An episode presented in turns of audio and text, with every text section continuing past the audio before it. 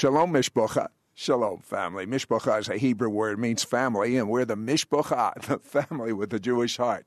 Made up of Jewish and non Jewish people, we're the middle wall of separation between Jew and Gentile. It's finally come down to form one new man. Getting ready, Mishpacha, to blow the grandest shofar or the grandest trumpet in Zion. We want everyone, everywhere to hear the good news. We want everyone, everywhere to be red hot for the Messiah.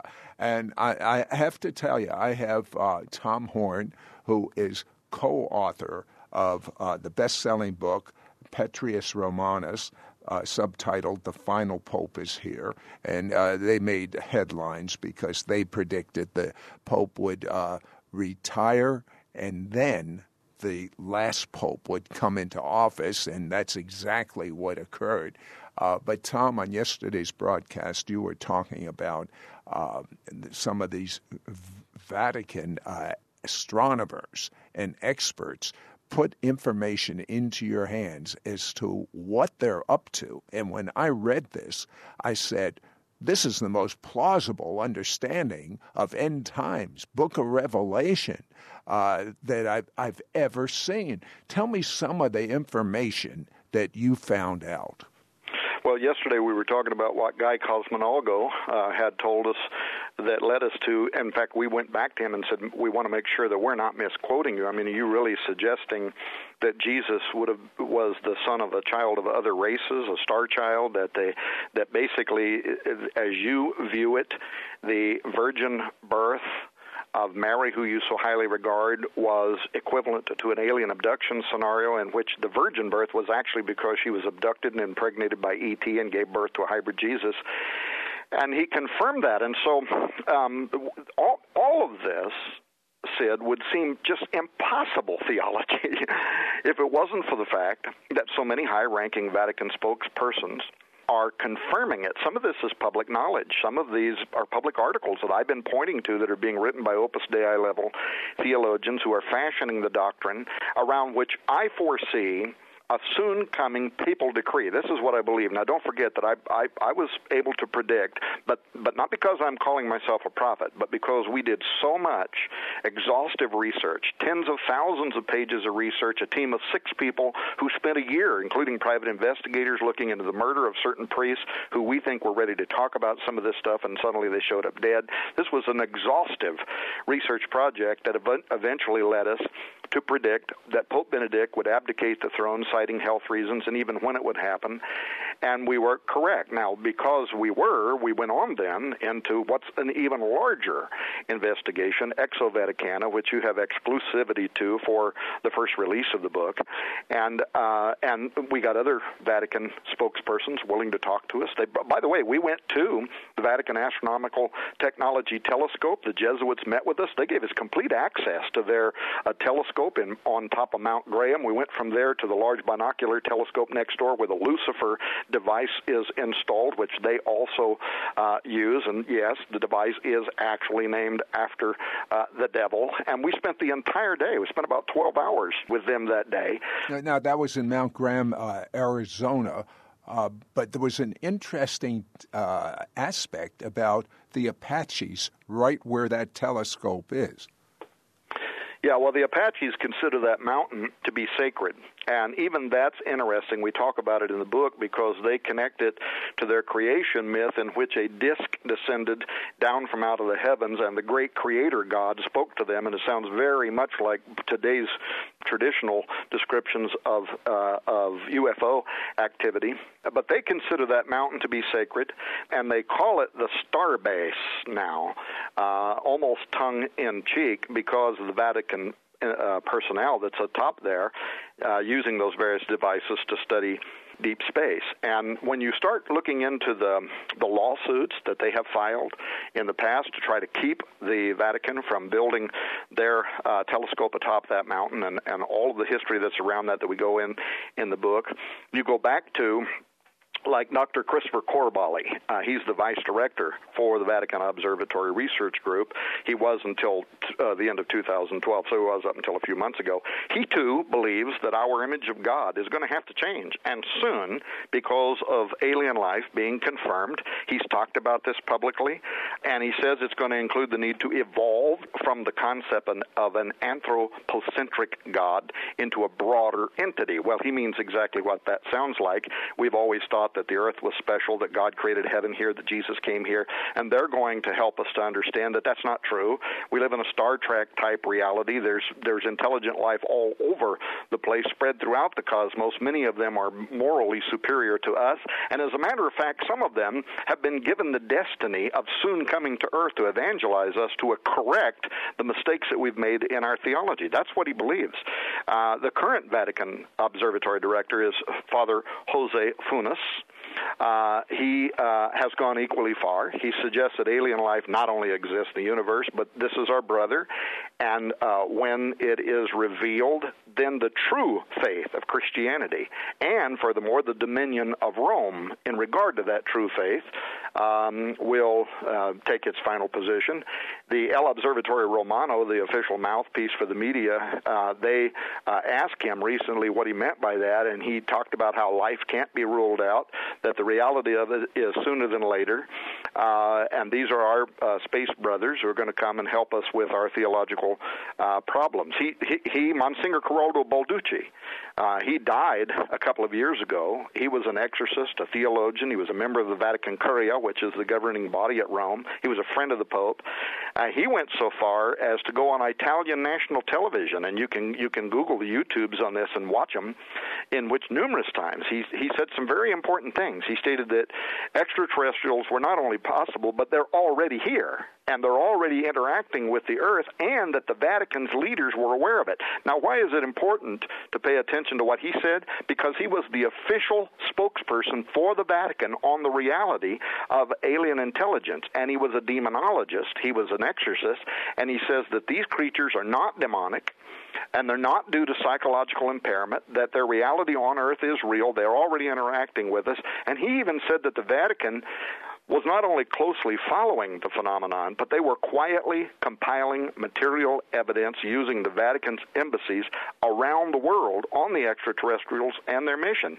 And this was something, by the way, he died. The Vatican has never corrected that. They've never said he was just speaking for himself, he wasn't speaking for the church. And officially, he was speaking for the church, and that's never been corrected. Let me let me take you back for uh, for those that were listening earlier in the week, uh, we found out you had such a unique background, Tom. Uh, you you had literally scriptural information, revelation information downloaded to you about a year after you became a believer. Uh, of course, you've been Assembly of God pastor for over 25 years, and you teamed up with Cris Putnam, uh, who's a theologian, so that everything is line upon line, precept upon precept.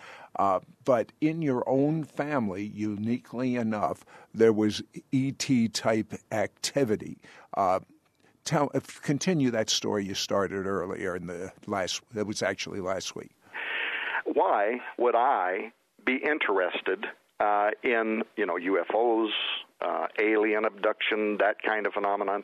It was because there was this secret held in my family for a very long time that I'm now, for the first time, talking about in this book, and I'm doing so, Sid because I know there have to be an awful lot of other people out there who are Christians today, but who had experiences in their past that seem oddly comparable to what other people call alien abduction.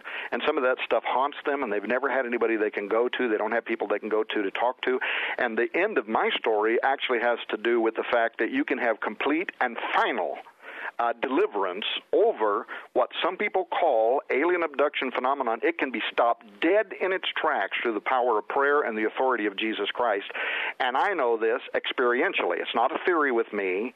In my family, uh, we go into this very long story we won't have time on this radio show to talk about, but how my dad made a discovery It was connected to some very famous UFO activity cases, but shortly after that, my sister started experiencing what I would only many years later, as an adult, because I was young then, as an adult, I would begin seeing her story basically being told by others in abduction phenomenon. And the day finally came when I went to her. We had very long conversations about this. She was not a Christian, and I realized not only had it started happening when we were uh, when we were kids, and it is very traditional. The whole small bulbous-headed gray beings coming into your room, the whole thing very traditional to what so many other tens of thousands of people around the world have reported.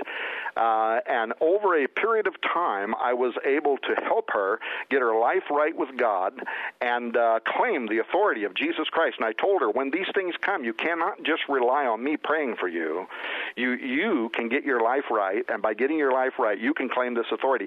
And not only was she having those experiences, but a federal employee who was her daughter, and it was her husband who was a nuclear physicist doing top secret work for the government that disappeared and has never been seen again. This is an astonishing story. It's all documentable, but in her case and in her daughter's case, we were able to see that activity stop permanently by their acceptance of Jesus Christ and their using the authority of prayer and the name of Jesus, and that activity stopped. And we want other people to know that this has a demonic aspect to it and it can be ceased in its tracks, that every power on earth and in the heavens bows at the name of Jesus Christ, and that's the message.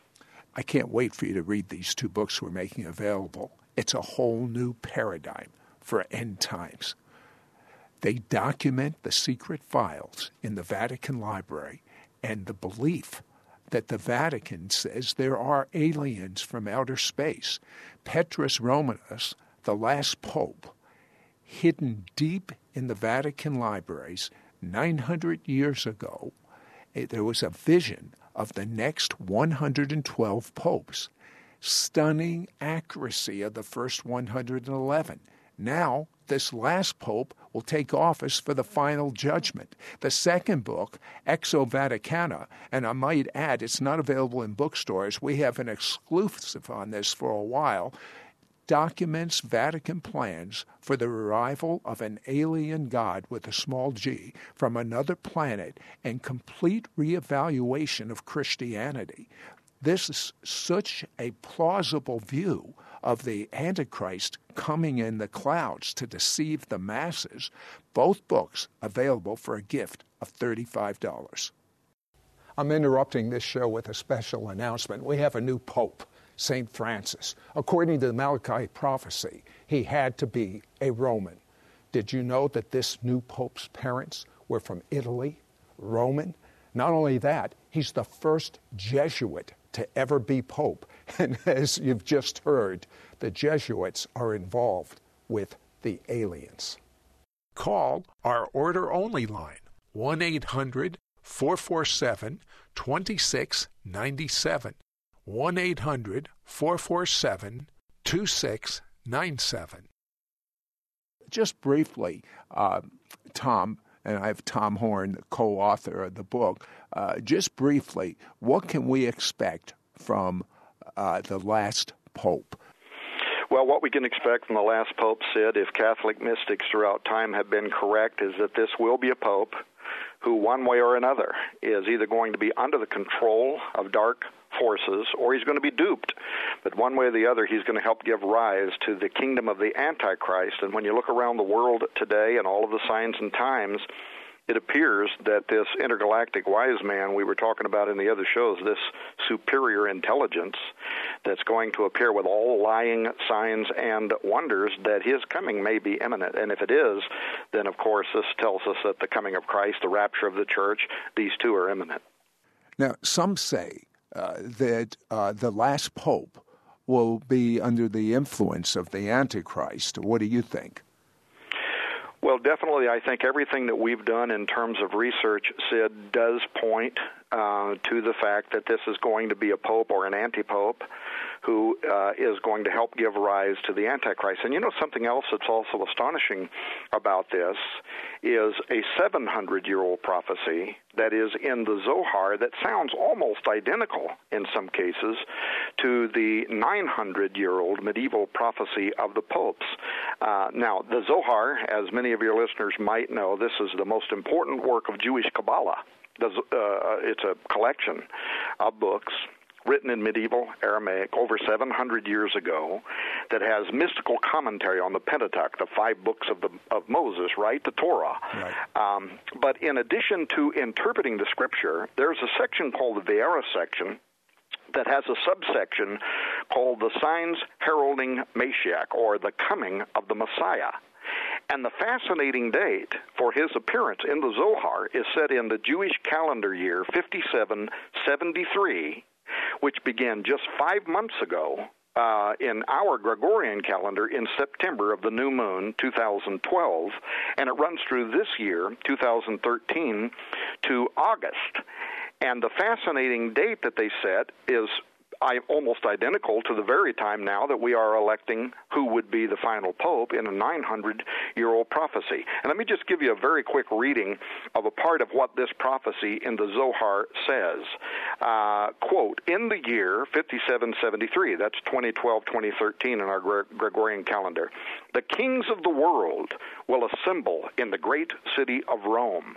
Now, let me stop there for just a moment and point out that the only time that we know when either the kings of the earth or their representatives, their ambassadors, would be gathering in the great city of Rome, the only time that would happen would be during a conclave or during the inauguration of the new pope.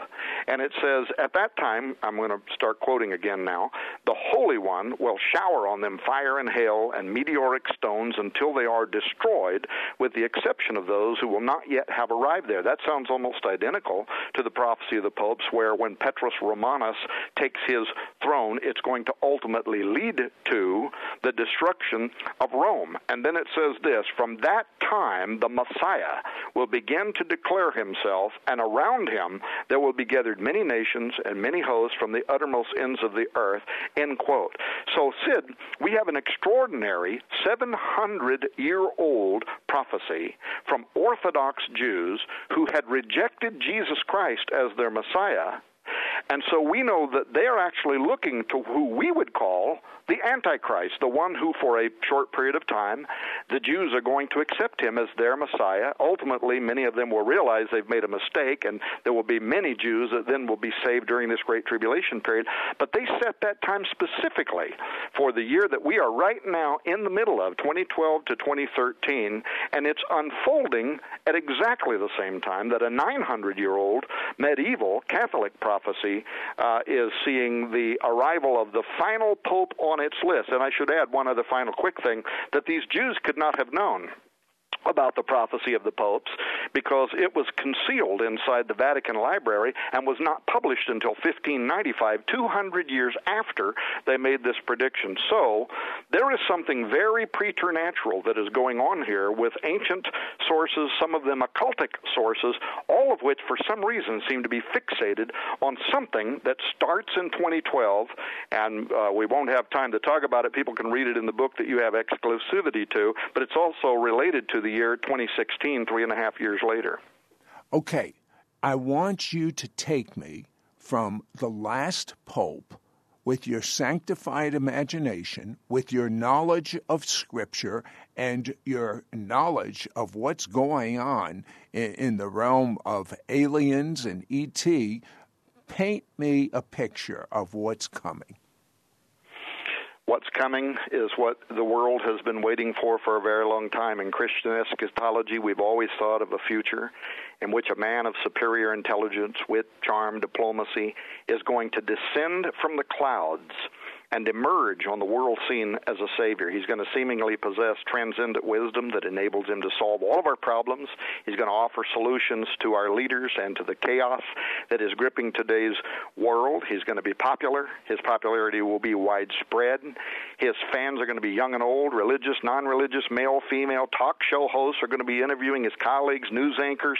They're all going to be celebrating his arrival, but his profound comprehension and irresistible presence is actually going to be the result of an invisible network of thousands of years of collective knowledge. Uh, he is going to be the embodiment of a very old, super intelligent spirit. Just like Jesus Christ was the seed of the woman, he's going to be the seed of the serpent according to uh, Genesis 3:15. And uh, his arrival has been foretold by you and by scriptures said, but the broad masses of the world are not going to recognize him as the ultimate incarnation of the beast of Revelation 13:1.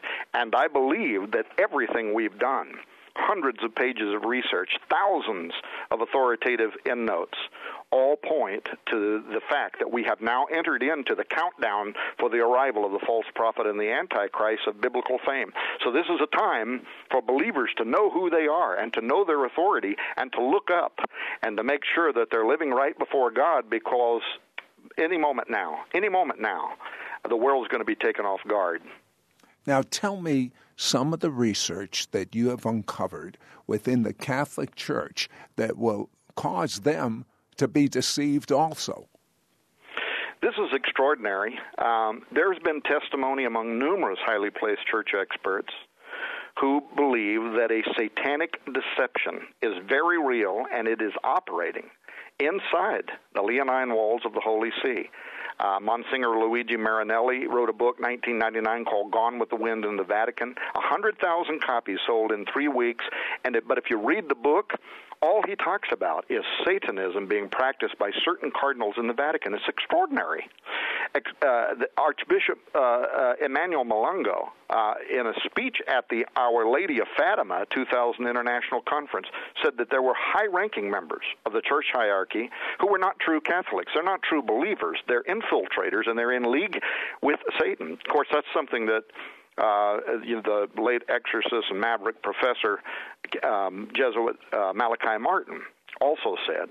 As a matter of fact, when the magazine, uh, the Fatima Crusader, asked Martin about the alarm that had been raised over Milingo's claim that high ranking Vatican officials were working with Satan to bring about the, uh, uh, uh, the incarnation of an evil spirit in a final pope. In fact, Martin wrote a book called The Final Conclave, in which he saw the end of the prophecy of the popes and the incarnation of the false prophet. And uh, he replied to their inquiry and he said, anybody who's acquainted with the state of affairs in the Vatican in the last 35 years, is well aware that the Prince of Darkness has had and continues to have his surrogates in the court of St. Peter in Rome. These are these are Jesuits. These are people who are dedicated to the preservation of the true Catholic faith. So these are not enemies. These are not you know uh, uh, people who are trying to take cheap shots at the Vatican. They're part of it, and uh, uh and you've seen in recent news. Uh, the Italian news media right now is burning up with alleged gay sex scandals in the Vatican, claims of child sexual abuse by priests, all that stuff. But all of that, according to guys like Malachi Martin, was the was really just the surface evidence of something much deeper that did not reflect the true Catholic faith, and that these people have been working for some time uh, to bring about the uh, inception and embodiment in flesh of an immaterial spirit that would fill the final pope. In fact, if you uh, have ever read any of Malachi's books, you know that he talked about the uh, enthronement of the fallen archangel Lucifer in the Roman Catholic citadel in uh, June of 1963. And all of that, he said, is connected to what would come. Now, he died, and he's not going to see it happen in the same way we are, but boy, does it appear that everything now that's unfolding around the world, including at Rome, is a fulfillment of what some of these Catholic prophets, theologians, and seers uh, Uh, said would come. I'm interrupting this show with a special announcement. We have a new pope, St. Francis. According to the Malachi prophecy, he had to be a Roman. Did you know that this new pope's parents were from Italy, Roman? Not only that, he's the first Jesuit to ever be pope. And as you've just heard, the Jesuits are involved with the aliens.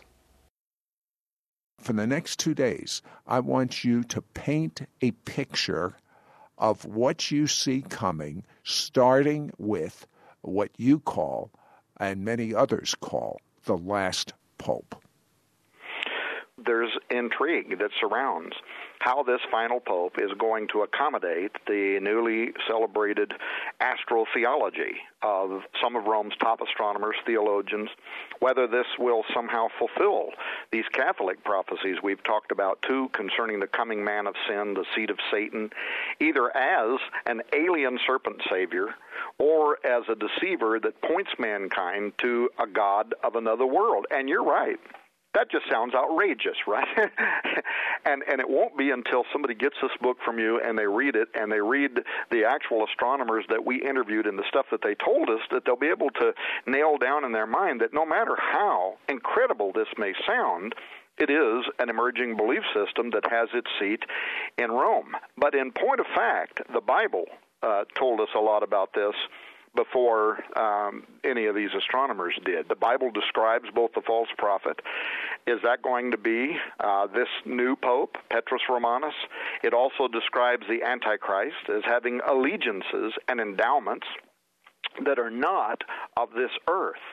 Uh, not only can both of them call fire down from out of those heavens, uh, suspected to be the host location of aliens, Revelation 13, uh, 12, and through 14, and so on talk about that, and describe a clear alliance between the powers of the celestial realm and these two leading end time characters on earth. But not only does that happen, uh, but the prophet Daniel tells us that their belief system will actually honor a strange alien god. This is a true interpretation of the Hebrew Old Testament. In Daniel 11:38 through 39, Here's what it says, quote, But in his estate shall he honor the God of forces, and a God whom his fathers knew not.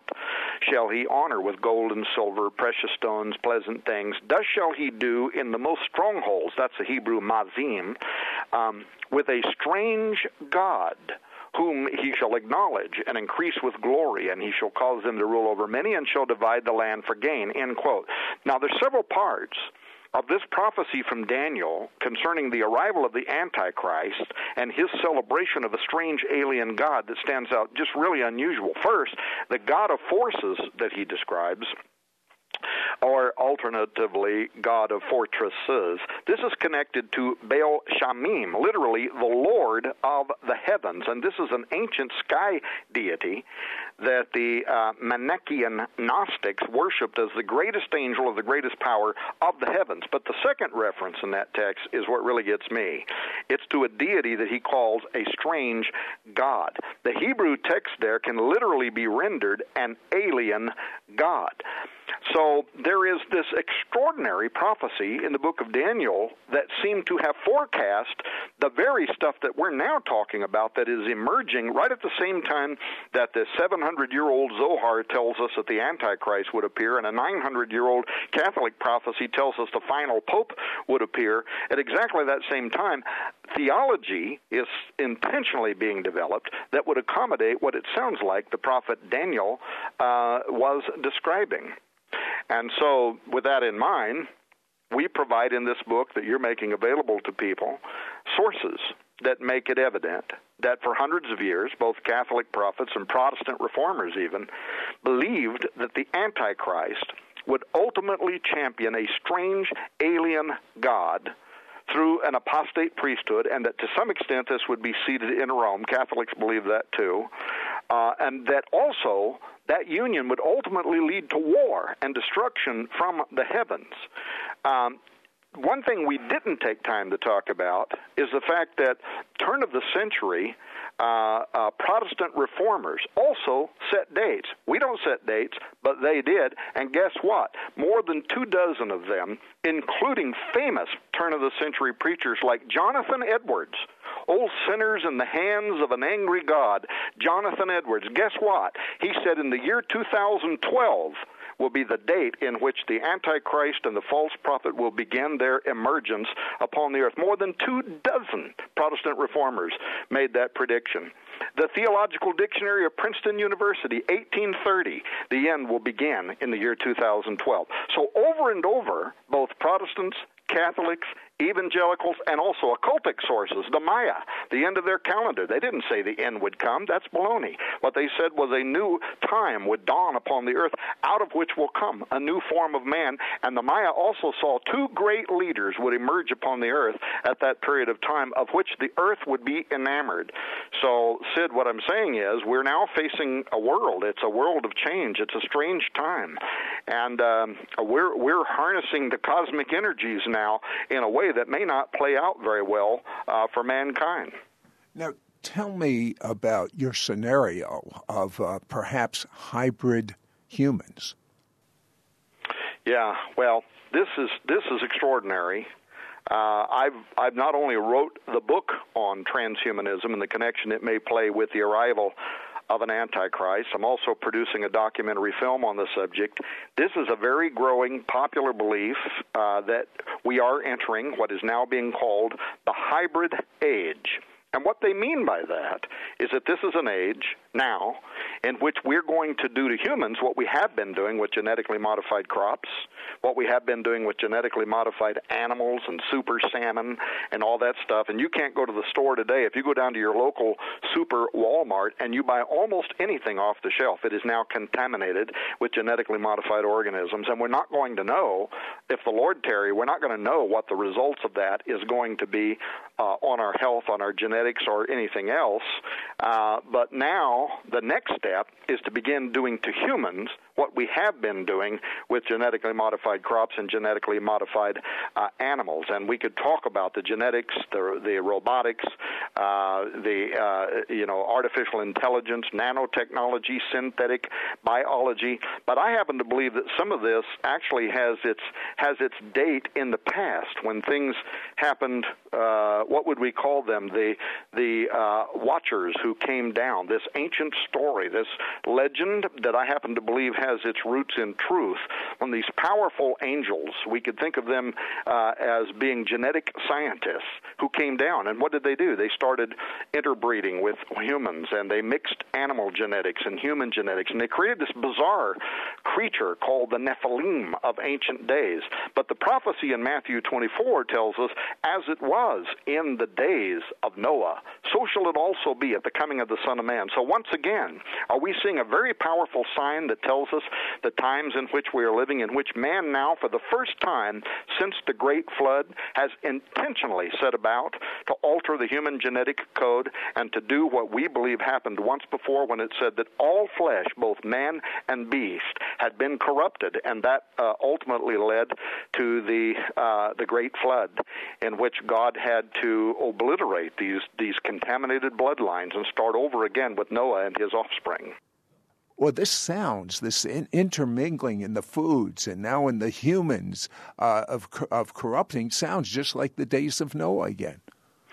It absolutely does, Sid. In fact, one of the university professors that's well connected to transhumanism, um, he's the director of the Future of Humanity Institute, and he's advocating that w- to build the superior man of the future, uh, we need to blend the genetics of humans with animals and plants, synthetic life forms. It does. It sounds identical to what the, you know, all of the ancient records that are both reflected in the Bible and also just period pieces of the time. What we would now think of as, you know, newspaper reports people seeing what they saw and reporting uh, what was going on with the, the blending of animal genetics, plant genetics, human genetics. What's very interesting about some of this, and we'll run out of time to talk about, is how, uh, you know, some of these people see these man with beast combinations opening uh, dimensions, opening portals to other realities, opening our eyes. That in the same way that the animal kingdom has levels of perception that are beyond human, like animals can sense earthquakes, smell tumors,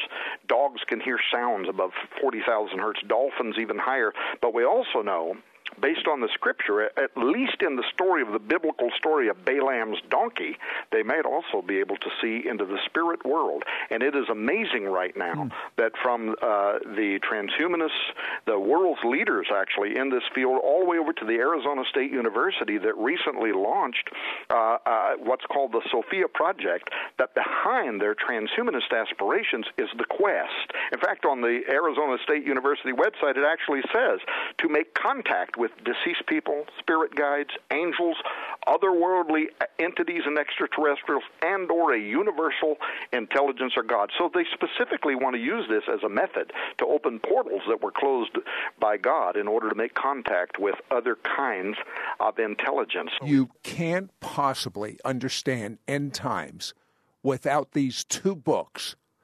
They document secret files in the Vatican Library and belief in aliens. Petrus Romanus, The Last Pope, is the first book. Hidden in Vatican libraries 900 years ago, there was a vision of the next 112 popes, stunning accuracy of the first 111. Now, this last pope will take office for the final judgment. The second book, literally just off the press, not available in bookstores exclusively with our ministry, is called Exo Vaticana. It documents the Vatican plans for arrival of an alien god with a small g from another planet and complete reevaluation of Christianity from the Vatican. Both books available for a gift of $35. I'm interrupting this show with a special announcement. We have a new pope, St. Francis. According to the Malachi prophecy, he had to be a Roman. Did you know that this new pope's parents were from Italy? Roman. Not only that, he's the first Jesuit to ever be pope. And as you've just heard, the Jesuits are involved with the aliens. Call our order only line 1 800 447 2697. 1 800 447 2697. Tom, you saw that that lightning, uh, that light that that was right over the Vatican. Tell me about that. Isn't that extraordinary? February 11th, uh, just a couple of weeks ago now, three, four weeks ago now, lightning struck St. Peter's Basilica twice, immediately, uh, on the resignation of Pope Benedict XVI. Now, of course, could have been coincidental, but lightning is something that in sacred literature always carries spiritual connotations. Sometimes it's good, sometimes it's evil. Like when Jesus referred to Satan, uh, Satan as falling like lightning in Luke 10:18. And you know, said I couldn't help but think that the timing of those two lightning bolts on that particular building at Vatican City at that exact time following Benedict's resignation I mean, my gut feeling, and I could be wrong, but I thought it was beyond mathematical probability of chance. First of all, it was two bolts. And don't forget that uh, you know what we talked about earlier this week. Two central figures of end times prophecy: the false prophet and the antichrist. They're described in the book of Revelation as being able to call down fire like lightning from heaven. Uh, and this is not just an evangelical speaking. There are some Catholics right now, some of the some of the known leaders in uh, Catholicism right now that are have the same reasoning. In fact, one of the one of the most highly visited Catholic sites is run by a guy I know. Uh, he's communicated with me off and on over the years. He reads my books and websites on a regular basis. Uh, and but he, you know, went on to this major Catholic website and started telling Catholics, look, the lightning that struck St. Peter's Basilica some days ago, I mean, this this was not chance. This was something else. I've got Cris Putnam on the telephone, uh, best-selling author of uh, the books we've been talking about all this week. And uh, Cris, uh, you talk about uh, the visions that many people have heard about at uh, Fatima, Portugal, uh, how does that tie in with UFOs? Well, we have to remember that we're talking about the year 1917. So this was, you know, long before terminology like flying saucer and UFO were in the vocabulary. Um, but if if you look at the descriptions of what the crowd uh, saw that day in 1917 in, in Fatima, it really sounds remarkably similar to what you know we would call a, a UFO today.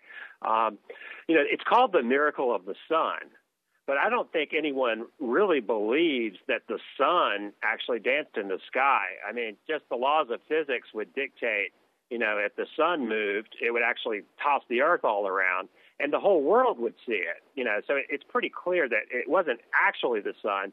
But I mean, I'll just read. Here's some descriptions from some of the eyewitnesses. They say a weird disk that turns rapidly on its own axis and casts off beams of colored light in all directions. Shafts of red light shot out from the rim of the sun and colored clouds, the earth, the trees, and the people with shafts of violet, yellow, blue. So what you have is a spinning disk in the sky that's, you know, throwing off colors. And this is what people saw in the sky, and they, they call this the miracle of the sun. Uh, I think mainly because as it you know zigzagged around in the sky, it kind of disappeared into the sun, flew into the sun as it went away, and then the people realized that the rain had stopped because they had been standing in the rain. Um, so, I mean, this has all the uh, the telltale signs of what you know most people would call a UFO sighting today if they saw a silver disc spinning around in the sky. Um, I just don't think that that was in the vocabulary back in 1917. And then you have, you know, the the words of these children who said that they were channeling Mary, and that's really you know why it got associated with the Catholic dogmas. I, I mean, I, I, I really am not that knowledgeable of it, but I thought it, everyone saw Mary and heard her words. No, um, the way that the the Marian apparition typically works, and this is the case with all of the cases I've studied, is that it it usually picks children, uh, usually young children under 10 years old, and it's basically the same as channeling. Um, these children hear Mary's voice, and they're the only ones that hear it, and, and they write down what Mary allegedly says. So basically, you have some impressionable youngsters, usually, that you know supposedly get these messages from Mary, and then the the signs in the sky or, or whatever that seem to authenticate it um, have nothing to do with Mary. You know, they're usually something like this. Now, tell me about the Pope that saw those same flying objects and then came with uh, some uh, revolutionary conclusions about the mother of Jesus, Mary. Well, that that's one of the things that not too many people know about. But the Pope that actually, you know, when they have a, an apparition like Fatima, they they have an approval process where the church kind of rubber stamps it as an official thing that Catholics can believe. Now, the Pope that did that for Fatima was Pius XII, who was the Pope during World War II. Um, and what not too many people know is that in 1950 he was thinking of promulgating a doctrine they call the Assumption of Mary. Now, this is a really kind of a strange doctrine that that he did end up promulgating that Mary ascended into heaven, just like we read Jesus doing in the book of Acts. Um, but Pius XII says that the day that he was thinking of defining this this doctrine, of writing it down, uh, that he saw the same thing happen over the Vatican Gardens. And in fact, he, he wrote this in a note uh, that on 4 p.m., October 30th, 1950, while he was taking a walk in the Vatican Gardens, uh, that he saw an opaque sphere uh, surrounded by a luminous circle, and it, it, it, twisted and rotated all around in the sky, um, spinning, throwing out colors, the same sort of uh, disc shape object, you know, with the same sort of phenomenon that people described at Fatima. And this was in 1950, you know, 37 years later. Um, and he, he used this as his inspiration to go ahead and to promulgate this doctrine of the Assumption. So, you know, in a very real way, we have an unidentified aerial phenomenon sort of inspiring a pope to, you know, create new doctrines that all Catholics are supposed to believe. Now, the, what about all of the sightings of the UFOs over the Vatican? Well, there have been quite a few, and uh, that was one of the things that I, I, I tried to do just to, to see what was going on with this. Is that there are some very interesting correlations of UFO sightings and events within the Catholic Church. One of the most, um, I think, compelling is the year 1978. it's a famous year for the papacy because it's the year of three popes. This is when Paul VI died, and then they elected John Paul I, and he only lived 33 days. And then they elected John Paul II, who is the famous pope that most of us probably remember really well. But you know what we what a lot of people don't know is that during that brief reign of John Paul I, he, he was only pope 33 days, there was a massive outbreak of UFO sightings over Rome. Now, this is, you know, not just some obscure UFO reports. This actually made the New York Times news service, and you know, it, it's it was seen by airport officials, policemen verified this, uh, officials at the Vatican saw it. So it's not just a you know an obscure kind of fringe sort of story. It actually made the United States papers in 1978, and I have uh, reproduced a clipping from the New York Times news service. Uh, uh, verifying all these facts. Now, what, what is the Vatican plan for the arrival of uh, a UFO um, God with a small g?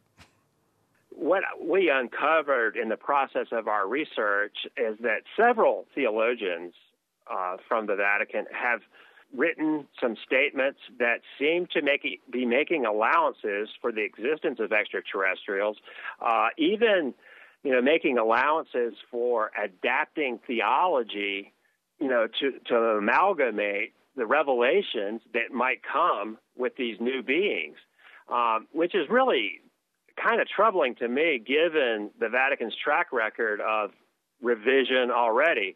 The Vatican II uh, process that happened in the 1960s, they kind of had they they adopted this idea of the anonymous Christian, uh, where um, people from different faiths could actually come in and be saved without even knowing Christ. So when you think about somebody that's willing to, to adapt things to that extent, uh, dealing with something from outside of this world, they don't have a particularly good track record. So I think that they're wide open to a deception.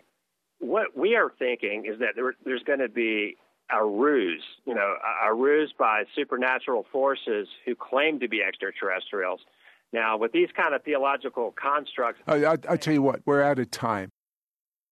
Cris, on this Friday broadcast, I want to, you to use what you know from having studied the documents in the Catholic Church and interviewing uh, many uh, people in the Catholic uh, hierarchy, uh, what you know about Scripture, and, uh, and of course, you are a theologian and your sanctified imagination paint me a picture of what we can expect from the last pope. Well, Sid, you know what I've uncovered is uh, some some particularly disturbing uh, theological constructs that that have been adopted within Roman Catholicism. It, it really goes back to the work of a Jesuit named Pierre Teilhard de Chardin. And Chardin was a, a paleontologist that operated. Uh, he, he really discovered evidence for evolution and Darwinism in the early 20th century. And, and during his time, he was widely considered a heretic in Catholic circles. Uh, now, a lot of people think that Pope Benedict XVI, he, he gets described as a conservative in the media, and that's because of his stances on things like abortion and same sex marriage. And yes, he takes conservative stances on those sorts of issues, but I found some really startling uh, statements that he has made in his theological writings where he's really adopted uh, Chardin's uh, concept of evolution. Chardin kind of pioneered this really a mystical system of Darwinism. And you know, the whole idea of aliens and, and belief in, in extraterrestrials living on other planets, this whole idea of astrobiology, it's really fundamentally founded on a worldview that says that life is really not special, uh, that it just sort of evolves when the conditions are right. If you have water and a planet a certain distance from its star where the temperatures are, are helpful, then life will just kind of pop into being. And because of this, and there's, you know, they postulate that there's millions of planets out there. There's really no reason to assume that the Earth is special, so we should think that life has appeared all over the place. And this is the worldview that drives uh, modern astronomy and astrobiology. And the modern Jesuits have uh, widely accepted this uh, worldview and these tenets of uh, the Earth being a mediocre planet amongst many. Now, given these worldview issues, it's kind of astounding, you know, when I hear people saying that Pope Benedict is, uh, you know, conservative because he they wholeheartedly endorse this Darwinistic uh, worldview where man is just an evolved primate, um, and that you know that, that extraterrestrials are an inevitable uh, corollary to to that worldview. Now, you know, with that in mind, a lot of the things that they write start to come into focus. Um, some of their their most respected theologians, uh, Giuseppe Tanzella Nitti, who was uh, a member of Opus Dei and a professor of theology at the University of the Holy Cross in Rome, has actually written quite a bit on what they call exotheology. Now, he's talking about unexpected information of a religious character from extraterrestrial civilizations. Now, what he recommends is that we have to submit this new religious contact coming outside of the earth to uh, analysis of reasonableness. And once the trustworthiness of the information has been verified, that we should try to reconcile the new information with the truth that we already know or believe on the basis of revelation of the one true God, conducting, this is his words, a rereading inclusive of the new data, similar to that which would be applied in ordinary religious dialogue. So he's saying that we should reread the revelation that we've been given in light of this new data from extraterrestrials. Now, this is their own writings, and so it really seems like they are anticipating this and have laid the foundations for it. Now, the thing that I find deeply troubling about that is that you know the, the track record of them rereading Revelation in interreligious dialogue is already pretty dismal. So, when you're saying rereading, are you saying reinterpreting it and totally changing the gospel? Is that what you what you're implying? Yeah, I think that that is the danger. I think that's what we're looking at, and you know, the thesis that uh, Tom Horn and I are advocating is that we don't believe in extraterrestrials. I mean, you know, just to be, you know, really honest, the Bible doesn't say one way or the other, but it it doesn't give me the impression. You know, the Bible has a philosophy of history. You know, it, it tells us you know, that God has a plan for the earth and that the earth is central in his plan. It tells us that angels long to look into these things. You know, the earth is, you know, and humanity are a central focus of what we read in Scripture. Okay, if you don't believe in extraterrestrials, what do you believe in? Do you believe there will be demons that will pose in that position? Is that what you believe? That's absolutely my my thesis. It's because you know I don't see anything in Scripture about advanced extraterrestrials coming down here to help us evolve, which is the message that we get from the people that claim to have contact with these things. But I do see a lot in Scripture about a strong delusion. A, you know, okay, paint me a picture of what this strong delusion could look like in the next few minutes. Well, it, it could be, it could happen in several ways. I mean, it could be as obvious as a huge UFO appearing over a major city, and you know these beings um, communicating to us that they're, they're here to save us, or that they're our creators. I mean, this idea of panspermia, that life on Earth originated from space, is actually very popular within scientific circles. Um, it could be something as subtle as that. It doesn't have to be a huge UFO over the cities. I mean, that's what we might expect from the movies, but it could be something as subtle as scientific evidence saying that we were created off Earth or that aliens seeded life on Earth. It could be something as subtle as that. I suspect it'll be somewhere in the middle. I I kind of think that we will see some sort of entity claiming to be an extraterrestrial. And that's my speculation. And I think part of that message would be something along the lines of panspermia. And panspermia is the idea that life on Earth was seeded from space. You know, everything that you're saying to me leads me to one specific scripture, which I've stated before as I've interviewed uh, you and your co-author, and that is Second Thessalonians chapter 2, verse 11. And for this reason, God will send them strong delusion that they should believe the lie. If they're not going to believe the truth, God says we're going to believe the lie. And everything you tell me has that scripture just shouting at me. What do you think about that? Yeah, I think that that uh, scripture has a lot of explanatory scope. You know, when I think about the way people have been led away from believing in God as creator, that, you know, th- th- this delusion is going to be clothed in the language of science. You know, and the sort of thing that people with this naturalistic scientific worldview are, are primed to accept is, is something like this, something like an extraterrestrial, because it, it seems to have scientific credibility. And another earmark of the last days is men's men are going to be so fearful on what's coming on the earth. Um, it, this all ties in with the with all the documentation you've accumulated.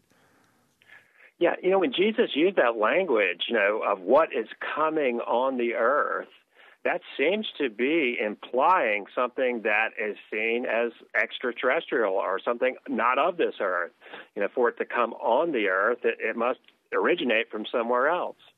Well, I'm convinced that it's impossible to understand the end times without the information you've compiled in these two books that document the secret files uh, in the Vatican Library on belief in aliens and hidden in the libraries 900 years ago a vision of the next 112 popes stunning accuracy of the first 111 predictions. Now, this last pope will take office for the final judgment.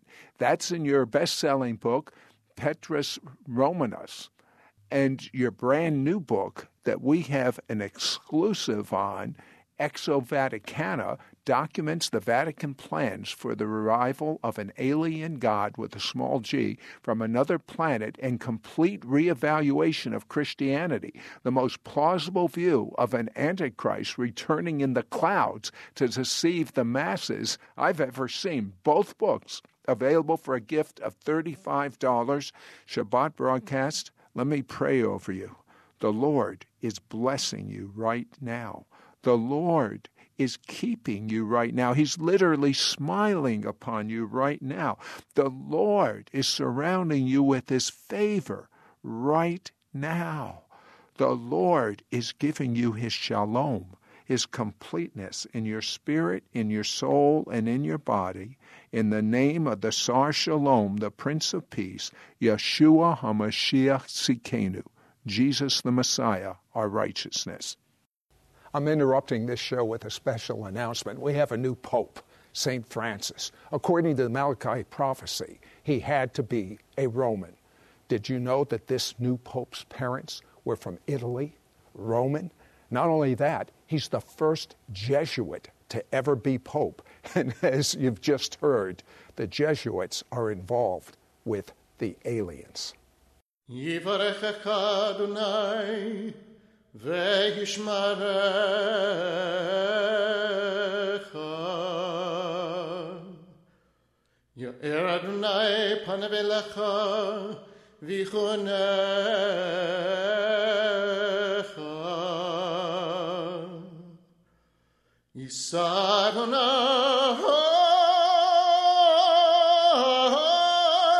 פניו אליך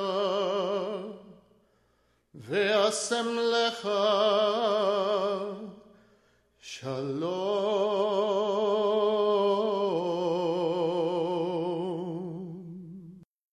To hear this week's interview or watch archives of our television show, It's Supernatural, visit our website at www.sidroth.org. That's www.sidroth.org. To receive a complimentary copy of our bi monthly teaching newsletter, materials catalog, or information about becoming Mishpocha or Chalutzim, write to me, Sid Roth, Post Office Box 39222, Charlotte, North Carolina 28278. To place a credit card order, call anytime 1 800 447 2697. For all other calls, the number is 704 943 6500. That's 704 943 6500. For a CD of this week's broadcast, send a donation to Sid Roth. That's S I D R O T H, Post Office Box 39222, Charlotte, North Carolina 28278.